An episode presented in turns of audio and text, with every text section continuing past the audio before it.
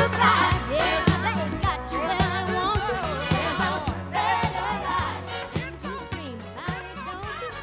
Dolly Parton there with a classic 9 to 5. You are on In Your Face on 3CR with James. On today's show, Matthew Roberts joins us. We chat with Joe Ball and Jules Allen. Well, last night, the Victorian Parliament passed the Sex Work Decriminalisation Bill. On the line, we have Matthew Roberts from Sex Work Law Reform Victoria. Matthew, what a historic time this is for sex workers in Victoria. It certainly is, and I'm so grateful that you're having me on this show on this very historic day. Yeah, you're the policy officer for Sex Work Law Reform Victoria. You have been working so hard on this issue for so long, as have you know so many activists like Cheryl Overs, uh, Jane Green, uh, Marianne Phoenix. The list goes on. Of course, Fiona Patten, the Upper House MP from the Reason Party. Uh, it must have been quite a moment in the Legislative Council last night when it passed. You were in the gallery. What was it like?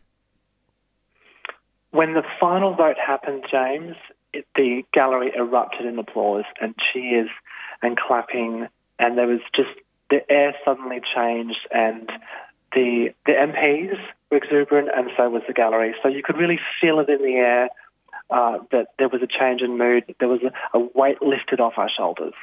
Absolutely, because the impacts on sex workers of criminalisation have been awful for, for you know for decades and decades in Victoria. Uh, this must be a huge relief for the community. It must be very empowering for the community as well.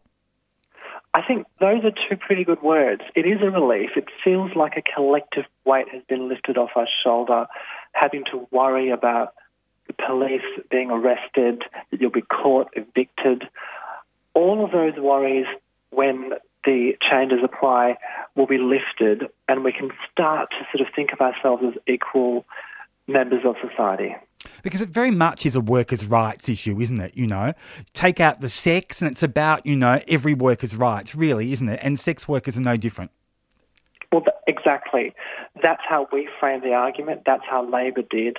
And that's what it's about. Sex workers' work, it is payment for a professional service, and governments uh, need to recognise that and regulate accordingly. Morality, Christianity, um, none of these things should be part of the debate. It should be about work and workers' rights. Absolutely. And what a contrast in Victoria to what's been happening in Canberra on those very issues around morality. Uh, the contrast couldn't be stronger, could it? I know. I mean, and we've seen in Canberra with this Conservative um, Liberal government uh, how so many things can go wrong when religious values and morality come into politics. And fortunately, here in, in the state parliament in Victoria, the Labor government here really has taken a different approach and has left religion out of it and focused on the issues at stake and what actually affects people's lives on the ground. Yeah, so tell us a bit about the substance of of of the act. I know there's two timelines. Can you explain um, what will kick in and when? Yes. So there are two timelines for when the bill will actually, um, when the laws will actually apply. There was a last minute amendment that Labor put forward that means that the first part of changes will come through, I think it's on the 10th of May. And that will be the anti discrimination changes and the private sex worker register being erased. The second date is the 1st of December 2023, so next year, and that's when the, the remainder of the licensing system and the brothel specific laws will go. So, in terms of private, you know, uh, sex workers, like independent contractors, if you like, people who work for themselves, uh, there's going to be a change uh, very, very soon. Tell us a bit more about what that will mean for sex workers. For sex workers working privately and independently? Yeah, for example, will they be able to work from home? There will no longer be a criminal penalty stopping them from working from home. So that will no longer be a crime. We still need to wait for what council laws will say about the working from home issue, but it will no longer be a criminal offence. Uh, private sex workers will no longer need to put themselves, their legal names on a database accessible by police. That database is going to be erased and gotten rid of, which we all celebrate. I mean, we've been fighting for this for years. Private sex workers will also be able to advertise and describe their services and have more freedom about um, their advertising and they will also, um, as I said, be able to work in different places, hotel rooms. Hopefully, they'll be able to get bank accounts as well. Uh, a whole bunch of mostly advertising restrictions are really what kind of caught out a lot of private sex workers. You mentioned the banks, they put a huge amount of pressure on sex workers, uh, and we've heard horrible stories about people having their bank accounts foreclosed. Um, the decriminalisation must put enormous pressure on the banks to no longer do stuff like that. Well, you know what? You're, you're absolutely right, James. That's one of the consequences of this. So we've got two sort of equally important parts of the bill. One, we remove those criminal laws for consensual adult sex work. That's a good thing. But the bill, and this is where the bill is unique in the world, because no other of the three jurisdictions that decriminalise sex work managed to also add in anti discrimination protection for sex workers. And this bill does that. And so what that will do is that will that will right now the banks are probably discussing and planning do they need to update their policies? Are they going to lift their game? Because so far the banks have been shocking when it comes to sex work, and this bill is going to force them to reassess their risk assessment and their practices. So this means that service providers can't discriminate against people because they're a sex worker. That has huge impacts on on all kinds of services, as you say, banks, but many others as well. I mean, most notably Airbnb.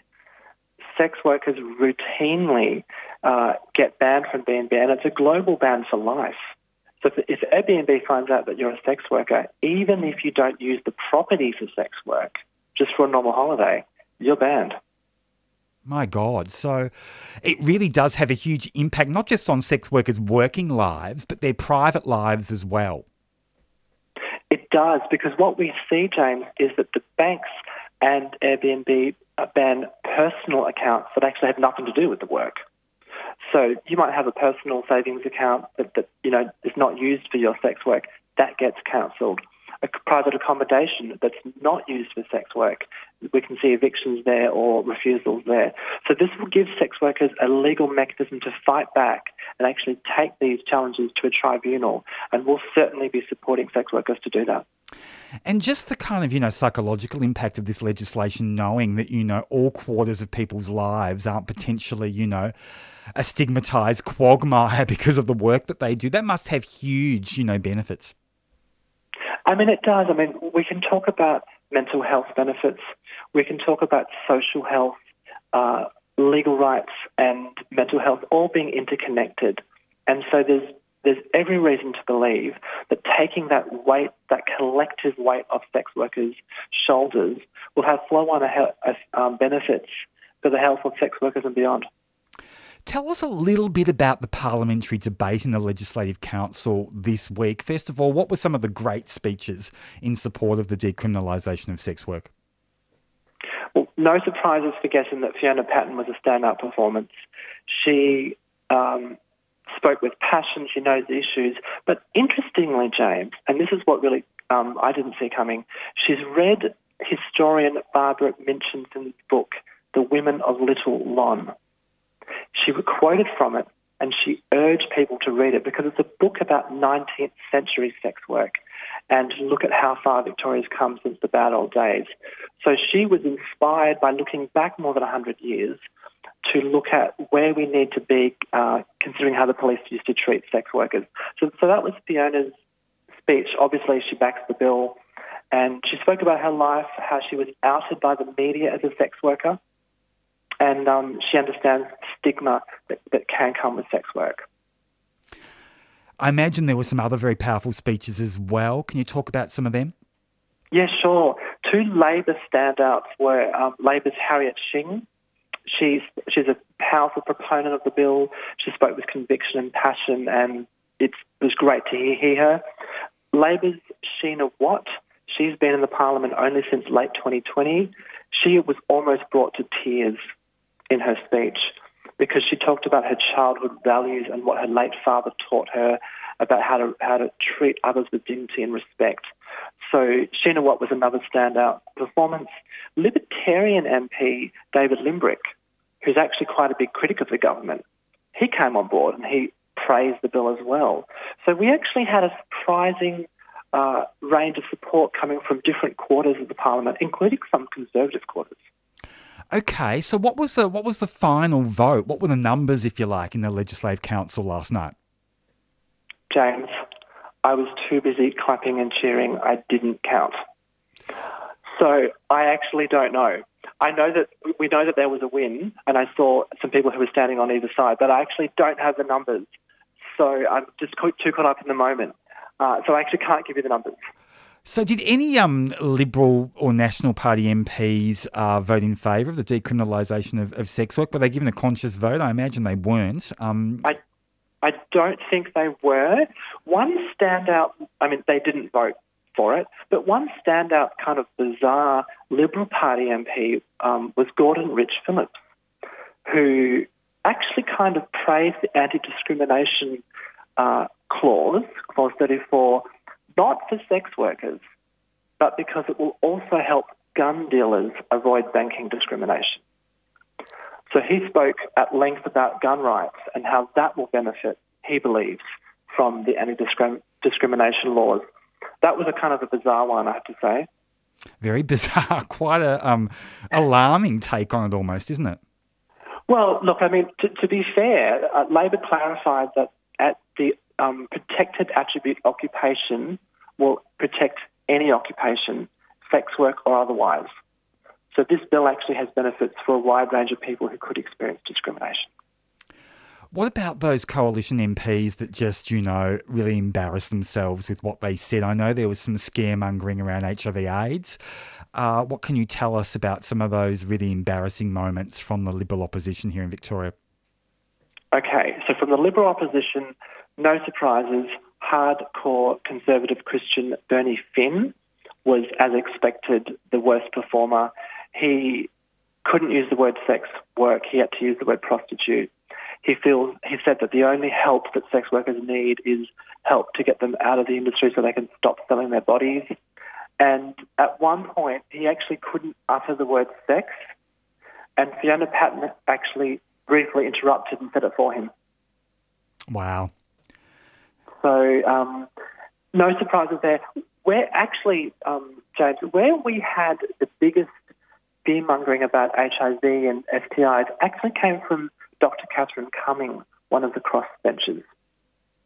She was really poor on this bill, and she spoke at length during question time at the committee stage and in her speech about um, the health impacts and sex workers spreading STIs and mandatory testing she was shocking when it comes to um, the human rights of sex workers when it comes to public health and STIs. Dear me, that's concerning, isn't it? On a positive note to finish with, Matthew, I mean, on Sunday here in, in Melbourne, in Fitzroy Collingwood, just around the corner from 3CR, in fact, uh, we've got the Victorian Pride celebrations uh, commemorating the, uh, the enactment of the decriminalisation of homosexuality in 1981. Of course, last year was 40 year anniversary because of COVID, it was delayed. Uh, but what a wonderful, you know, kind of piece of synchronicity that the week, the same week, if you like, we've got sex work decriminalised in Victoria because there are a huge number of queer sex workers. That's exactly right. There are so many queer sex workers. They get stigma, they get discrimination. And you know, James, for your listeners who may not be the sex workers themselves, it's in many ways decriminalising sex work is similar to decriminalising homosexual acts all those decades ago most gay men understand that your life is not better when you have to fear the police seven days a week. Absolutely. Well, Matthew, congratulations to you and Sex Work Law Reform Victoria, and of course, other activist groups such as the Scarlet Alliance and the Vixen Collective, and uh, activists, you know, from all around the state who have really, really fought hard for this for many decades. Congratulations to you all, and thank you so much for joining us on 3CR on this historic occasion, the decriminalisation of sex work in Victoria. Thanks, James, and thank you for all of your support leading up to this historic day. My pleasure. Take care. Cheers. Thank you. Matthew Roberts there from Sex Work Law Reform Victoria. You are on In Your Face on 3CR with James.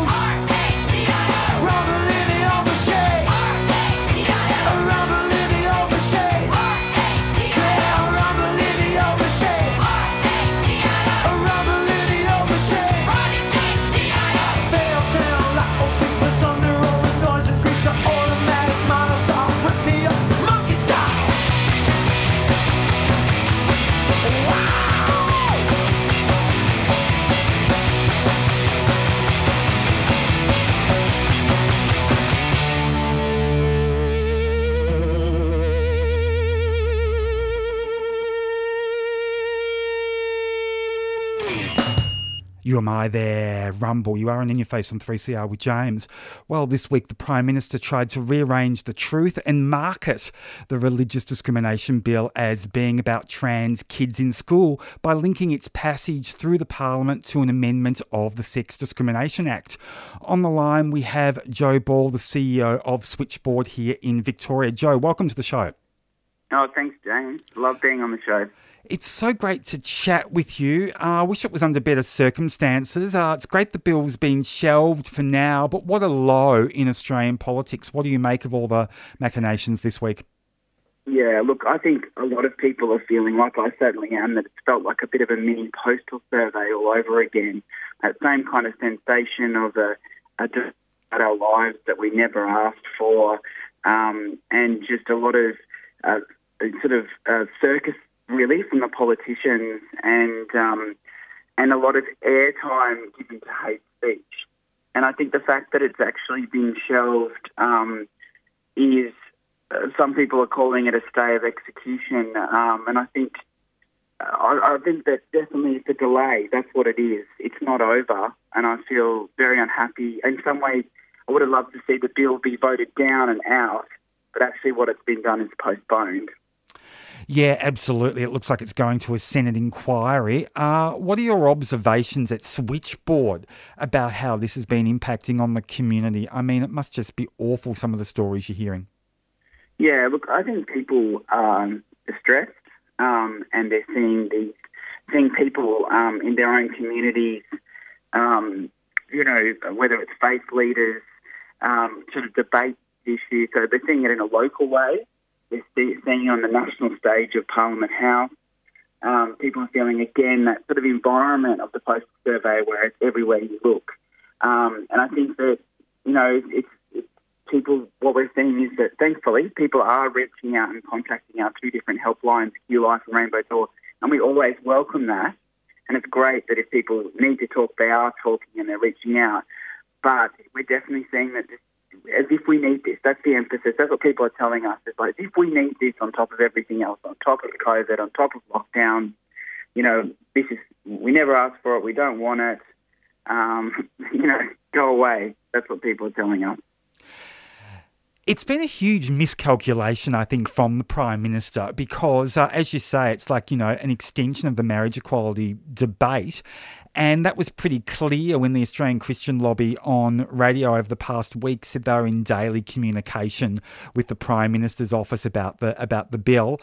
Uh, and just looking at some of the MPs uh, from the right who, who you know, have been arcing up about this, uh, and it's shelving. It really does seem like Mark II from from marriage equality. But what a miscalculation when most Australians are concerned about COVID, uh, yep. the economy, and issues like climate change. Absolutely, and I'd add to that list the um, aged care, the absolute crisis in aged care. I mean, Always want to raise this issue because of our older people's program. But you know what's happening is that uh, COVID outbreaks in aged care and the total inaction on, on the Royal Commission's recommendations. And I think the other thing that people are really thinking about is raise the rate, um, which is an increase in you know in JobKeeper and unemployment benefits. I think um, COVID has shown us uh, how it can be how it can be done differently and how we can actually have a more humanitarian response to people who are accessing those benefits. I think they're the conversations that people want to talk about. Um, yes, we need religious, we do need something in our constitution that protects people of faith, particularly minority people of faith, in order that we can address people like Fraser Anning and sort of white supremacist opinions and people who want to ban the hijab. We do need protection against those elements. Um, but this bill wasn't about that. It was about payback for marriage equality. It was a pet project of the Prime Minister, um, and it was it was a nasty, nasty piece of work. I'm really glad that you focused on aged care because one of the insidious provisions is its capacity to enable aged care providers to discriminate uh, on the basis of religion. I mean, how how distressing is that for the most vulnerable people in our community? That's right, and I think it's um, and we're still there, right? Like We we haven't received any, even though you know, like a, uh, and I think um, what we hear from LGBTI older people is, is the real fear of going into aged care because they're worried about having that level of discrimination and that and, and being so vulnerable as people are in aged care or in any kind of care settings or hospital settings. People are so vulnerable and they don't want to know that there's a right to discriminate um, when they're in that vulnerable position. It's interesting, isn't it? Like the, the Prime Minister was really using trans kids in schools as a bit of a decoy to kind of, I guess, you know, stir up prejudice uh, and to tap into that kind of, you know, evangelical kind of campaigning in the US that's happening around gender mm. diversity mm. in schools. Um, but also using it to kind of, you know, divert attention from the insidious aspects, like other insidious aspects like aged care. Yeah, I, I think that that we, we in the end we saw what was the clear motivation, which was a con, you know control over bodies, which the religious right, whether it's abortion or trans healthcare, is obsessed with, and that's what we saw in the end, the real guts of what they wanted to do, um, and we saw yeah that kind of like the insidious nature of the bill, which is um, you know has nothing to do with religious protection and I, I think that, yeah, I, I think that this was a week where it was really important that we saw actually religious organisations come out and oppose the bill and talk about, you know, moderate religious, moderate and progressive um, come out and say how much they didn't want the bill. And we did see that from the Uniting Church as one example and a range of religious based healthcare providers. And I really welcome that because we actually need to hear from people of faith themselves how much they don't need this bill a lot of focus has been on the five MPs who crossed the floor in relation to religious schools being able to expel trans kids. Um, how much damage do you think this has done to the Prime Minister? Yeah, look, I mean, the comments that have been made in the media um, and by Peter Dutton this morning, uh, Peter Dutton was on Radio National this morning talking about how he was surprised, how he and the Prime Minister was surprised. Um, they expected Trent Zimmerman to cross the floor and they expected Bridget Archer, but they didn't expect the other three. And I think it speaks to the character of their leadership that obviously people, there is a bully boy um, culture there where people are not having open and transparent conversations with the leaders in the party. So I think it's done incredible damage. On the flip side, for our community, it's given a confidence um, that there are people in Parliament on any side who will have a moral compass about trans issues and about trans young people issues.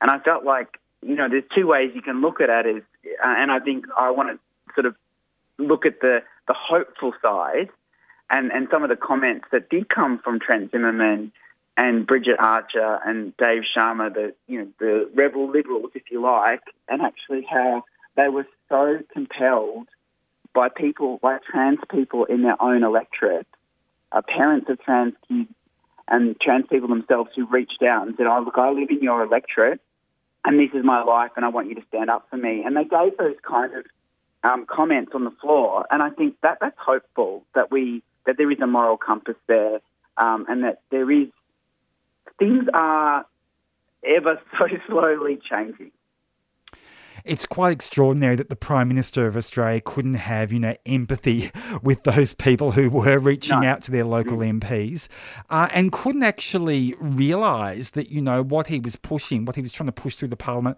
was actually abusive towards vulnerable children. Uh, it seems quite extraordinary that, that he couldn't see that.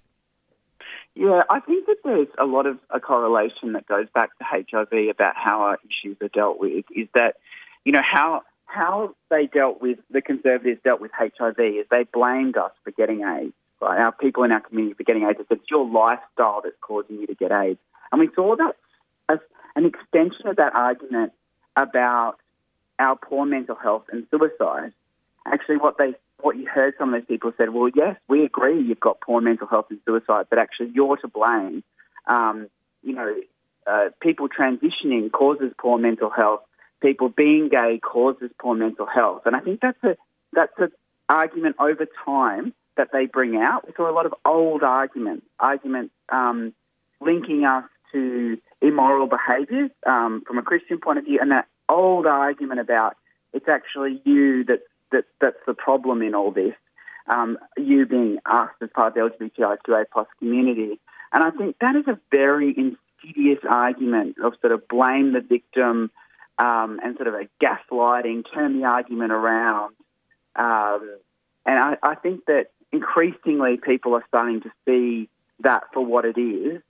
And hopefully, um, you know, that, that, that people, uh, you know, are starting to increasingly reject that, reject that, and, and, see actually, you know, what is causing poor mental health in trans people and LGBTIQA plus people is discrimination and oppression, and that's what this bill would further the cynical side of me thinks, well, hang on a second, James, maybe they did realise just how insidious it was, but they're politicians, so they saw the political expediency mm. and they used a strategy of demonisation that's worked so well for them in the past, or they think it has anyway, in relation to electoral success around refugees. And they were just trying the 2022 version of it on, on you know, putting it on trans kids. But it is refreshing that it failed.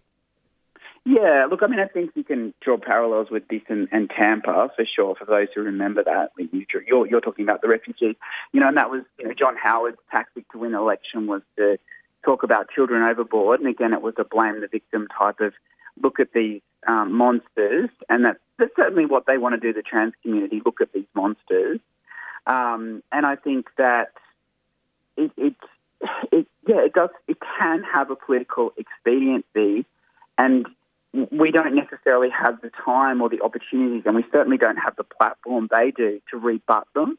And I think for people in their homes who are isolated, uh, not connecting to community radio, not connecting to LGBTIQA plus organisations and community, those arguments can have a very damaging effect. They might have a political expedient effect, but yeah, I'm very concerned about the effect they have on our community's um, mental health, how isolated those comments from our very Prime Minister can have on people. Joe, you mentioned your Out and About program before at Switchboard, which does provide so much support to older queer people. Uh, how's that going, and what are uh, queer older people telling you about their experiences at the moment during the pandemic, especially in aged care? Yeah, look, people want to get back to face to face visiting. Um, for those who know about our program, we we match, um, we visit older LGBTI people who live in their own home or in aged care. And for two years, that visiting has been on and off in regional areas and very off in metro areas in Melbourne. And we've been doing things like um, as much as we can to stay connected to people, uh, sending care packages, uh, multiple care packages, um, letters, you know, uh, sending letters to people, trying to be digitally connected to people. But what people telling us in the program is they would love to go back to face to face visiting, and that is a forever challenge uh, where there is this level of outbreak of Omicron in the community, and and the, and and unfortunately, this is proportionate outbreak in aged care. I think it is a very isolating time for our community. I think it's very sad that on the eve of 40 years, you know, this weekend we're looking at the 40 years since decriminalisation, and really the people we should be focusing on this weekend are, um, are many of the people that can't actually come out because they're part of that vulnerable to COVID population. Um, so I, I think it's it's it's it's a it's a hard time. It's a sad time. We're doing our best. We support 95 people in the program, um, and you know we're sending people a care package this weekend to mark the Pride Festival, um, and you know we look forward to seeing being able to see those, see people in person and and and um, returning to those face to face visits. But we've got to juggle that with COVID safe visiting. So it's, it's it's very hard, and people are very lonely and they're very isolated. And you've highlighted a really important point that so many of the people are older people that you are supporting were actually of the generation that were, you know, out or or they couldn't come out because of their sexuality being criminalized in the 1970s and prior to that. Um, you know, they are the people who are the heroes, if you like, uh, of the decriminalisation era, and they're the ones who are doing it hard in the community at the moment, really hard, like you like you highlight. Yeah, they are, and I think that it's time. And I mean, I've made this public comment before, but I do think it's time in Victoria that we have an older people's LGBTI sort of wraparound service. I think, you know, there's been a lot of discussion, and I'll be advocating that for the, you know, there's been the release of the Victorian government LGBTI Q plus strategy, whole of government strategy, and I would, there was a little, uh, not enough, or not much in there about older people. And I think sometimes in our community can really focus on younger people, and, and younger people are the future, and they're very important. But I, am also a strong advocate for services for older people. And in Victoria, apart from the out and about program and the Rainbow Tick service in aged care, there really isn't uh, very many, if any, services for older LGBTI people. And I think when we're thinking about the 40 years since decriminalisation and the consequences of criminalisation, our older generation need to be our focus this year in that 40 year celebration. And I'd love to see what comes out of that is actually a service response for older people. Um, but you know, that's an that, that's me for this year. That's part of my to do list and part of my advocacy task. But I guess the message to people who are listening is like, you know, we've got to get that balance. This week, as we're talking about trans and gender diverse kids and um, LGBTI people in schools and the religious discrimination bill, we need to think about we need to do that, and we need to think about older people as well. We need to think about every part of our community always. Absolutely, Joe. If anyone wants to reach out to Switchboard, how can they do that? Yeah, for sure. So there's we've got two helplines now. So our Victorian wide helpline is called Rainbow Door. It runs seven days a week. It's a free service. It's open from 10 a.m. to 5 p.m. every day. And that's 1 800 729 367 or you can call the Q Life service that is open now and is um, nationwide from 3 p.m. to midnight on 1800 184 527.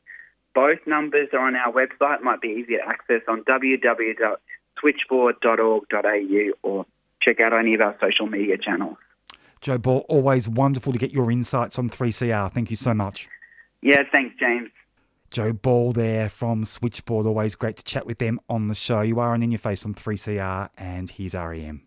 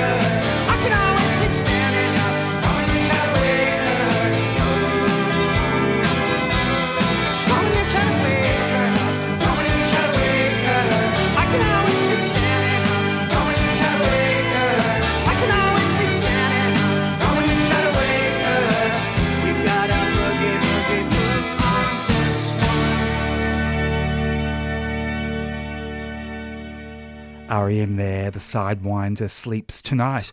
Well, Jules Allen is a playwright and co stars in her play Betty, which is playing at TheatreWorks here in Melbourne uh, from the 16th of February to the 26th. And uh, I chatted with Jules earlier this week.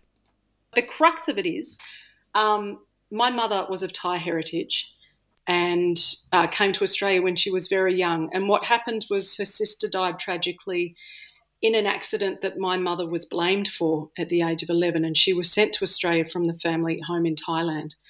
And naturally it was she was there when the incident occurred and it was incredibly traumatic for her. Um, when um, her family kind of ostracized her after that and they struggled to reconnect but when i was born and if anyone knows you know thai culture they're incredibly superstitious. Um, everyone thought that i was betty reincarnated now, that created a whole host of issues for my mother. Um, the family naturally reconnected with her because I was brought back into the fold, but it was really complex for her. Um, she didn't know how to take or how to manage me being Betty because naturally I was, you know, they adored me. I was treated like royalty, and she'd had the opposite experience in that she was kind of shunned and ostracized and in a sense, exiled. So it, it, created a dynamic between us that I never understood until after her death. Um, and it was only in that last year of her life that she went into great detail about really the day that Betty died and what happened. And as she kind of declined into dementia, she retold that story to me many, many times. And I, every time there was, you know, greater detail or something more put in, and, and I slowly started to understand this woman who I had been at odds with my whole life and not understood the the you know fractious nature of our relationship until I understood what she'd been through and the impact of me being born as so-called the Betty reincarnation, how that had affected her. So that in a nutshell is kind of where it's at and it's incredible. You've written Betty. You're also performing Betty alongside Sally McKenzie. Yes. Uh, tell us about the dynamic on stage. it's it's um, explosive, actually. Sally, if anyone's familiar with Sally's work, she's an incredible actress. She's very strong on stage. Um, she works enormously hard off stage. So when she, you know, steps onto the stage, she is absolutely dynamic.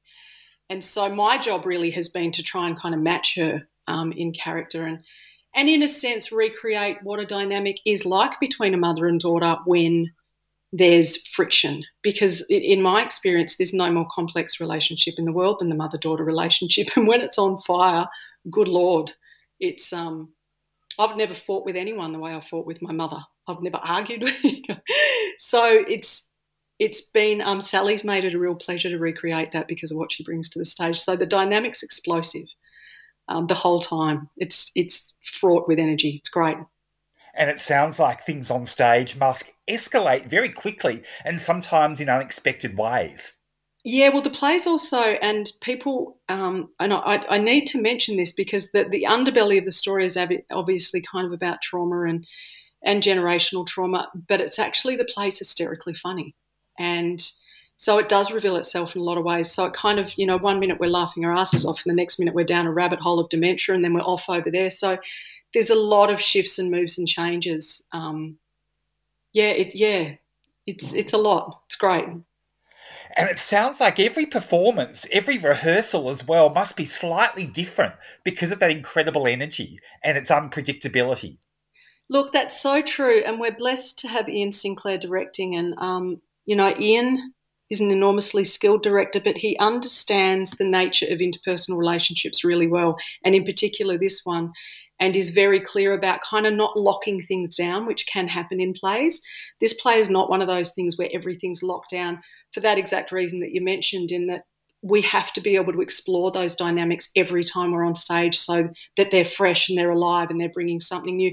And, you know, we, dis- uh, we were just rehearsing then and there's one section and never before has it happened but the two of us just absolutely cracked up and we could not compose ourselves so it's every time we're going you know i didn't realize how funny you know how some serious moments can just be hysterically funny when you stop and look at what they are. Um, so yeah, it's a, you're right. It's a discovery every time, and you know the aim is to keep that going so that the audience can kind of come on the journey with us rather than us just delivering them something. And it sounds like that humour is a great gift in tackling taboos. Look, I think it's not a great gift. I think it's an essential gift. I think if you know, especially in a one-hour play, if it was just taboo and if it was just storytelling around trauma and darkness and pain, the audience would drown and disconnect because it's too much. You can't sit through that comfortably. And so it's almost like the humor allows the audience to come up for air. And then they're more open to kind of receiving the harder stuff because they've been able to breathe. And, and you know, knowing there's also probably they know that there's going to be a bit more humor to come. So it, it just allows them to enjoy the dynamics more. And to me, it's more honest of a dynamic relationship is that, you know, they are dark and funny. And if, you know, if anyone's cared for their elderly parents out there, yes, it's a very challenging time, but bloody hell, it's, it's so funny. There's some, we had some hysterical moments when I was looking after mum because um, it was just chaos. It was absolute chaos. And her filter had gone. And if you ever take someone out shopping when they've got no, I remember being in aisle six at Woolies once and she, I'd left her behind, which I shouldn't have done because she used to escape. And she just yelled out, and this isn't in the play, but she yelled out from down the aisle, Do you think he wants the ribbed or the large? And I turned around, she was holding this packet of condoms, and it was for my son, it was for her grandson. And I was like, I really don't know, mum. I can't answer that. It was so funny. So she just didn't care. And there's no way you can't laugh at that. 3CR it sounds like the dementia, as as tragic as it was, was kind of in some ways a gift because it enabled the two of you to kind of heal your relationship. It's exactly what it was. It pulled down the screen, the facade, and as soon as hers went down, mine went down.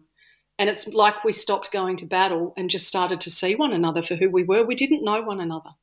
We were both misunderstood by one another. I didn't know her. And I got to know her, and once again for the same reason, because the guards were brought down. And dementia allows a beautiful insight into someone because you get all the pockets of who they are the subconscious ones, the conscious ones, the bits that have never been revealed. And if you pay close attention, you really do get, you know, a full version of a human being in front of you. And I, you know, exactly what you said is harrowing as it was, and I'm sure it was for her. Um, what it gave us in our relationship is something that I will forever be grateful for because when I, you know, by the time she died, she was my best friend. And if someone had said that to me a couple of years earlier, I would have laughed at them. You know, we were really at odds, and she died my best friend. So, yeah, an enormous gift. And you must miss her incredibly. I do. I, yeah, look, I do.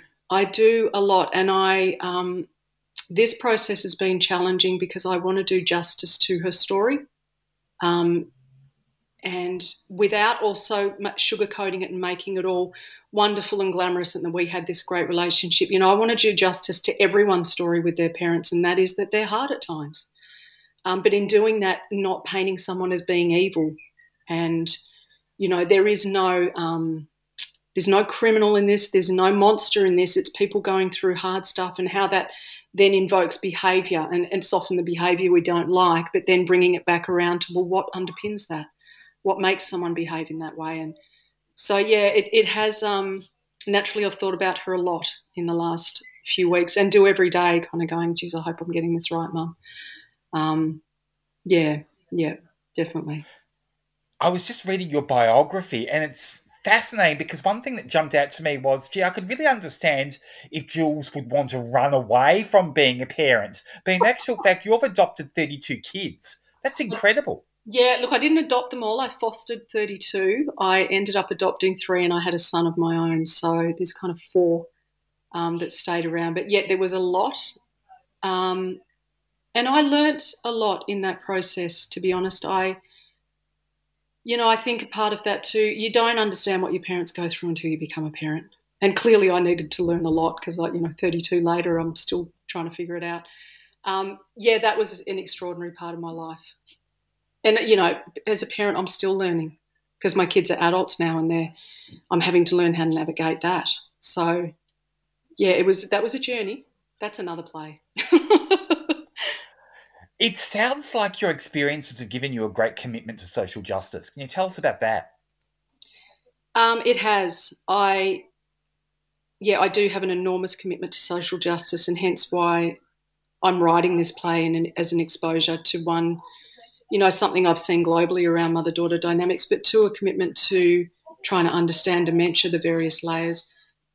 My enormous commitment, you know, has been here and overseas to children in crisis, and whether that's children in foster care here or in Cambodia with children in the sex slave trade. And I just, for me, and it's it's my own personal opinion, I think that we're here to serve one another. And I think once you find out what it is that you're here for and, and who it is that you need to serve, then you never quite feel whole or complete unless you're and you're you know you're doing that to some degree. Um, it always has to be about the other. Tell us a bit more about your work in Cambodia. I, I, fortunately, after MasterChef, I ended up on a justice tour to Cambodia, which had you know journalists, um, wonderful journalists from the Australian, um, High Court judges. Somehow, I fumbled my way onto this trip, and it was really an exploration of all the various layers of the infiltration of the sex slave trade into Cambodia, what was happening in the courts. We met with the consulate, we met with the, you know, Australian ambassadors, we met with um, operations on the ground trying to, you know, you know, track down pedophiles. We we covered all areas, and I then went back, you know, quite a number of times to get a greater understanding of the organisations over there that I thought were doing quite extraordinary work in helping these kids, um, providing them kind of safe houses after they'd escaped from the sex slave trade. And um, it's something I will go back to doing and hope to continue to do for the rest of my life because to me it's the most ab- abhorrent of acts in the world and it's something I have an enormous commitment to. And you know, there's a myth that there's um, that slavery's nearly died out, and unfortunately, there's more slaves in the world than there's ever been. And we need to stay um, aware of those things. We can't, you know, Afghanistan at the moment. We've got to stop forgetting what's happening in the rest of the world. It right sizes our experiences here you know, if ever I'm having a tough day, I can always go, geez, well, I'm not in Yemen, am I? So it's um, yeah, that kind of work, and and you know, there's a lot going on here. We need to stay mindful of, and especially post COVID, and what a lot of kids went through who were in very volatile situations at home with lockdowns, and you know, there's always a lot that we can tend to. So I try to stay mindful of that, and um, to the best of my abilities, anyway and all of those things that you're mindful of and being able to step outside of yourself must have been a great device for writing, for writing Betty. Yeah. Um, yes, it is.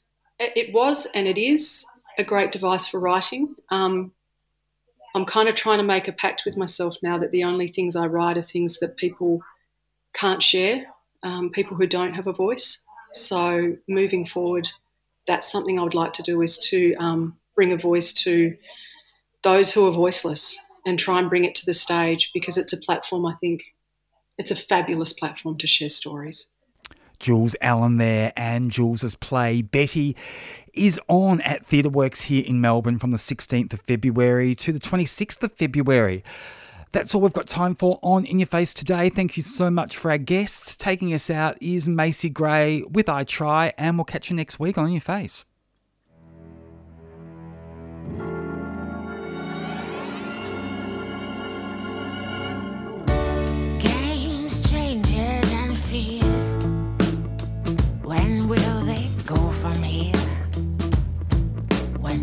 stop. I believe that fate has brought us here, and we should be together, babe. But we're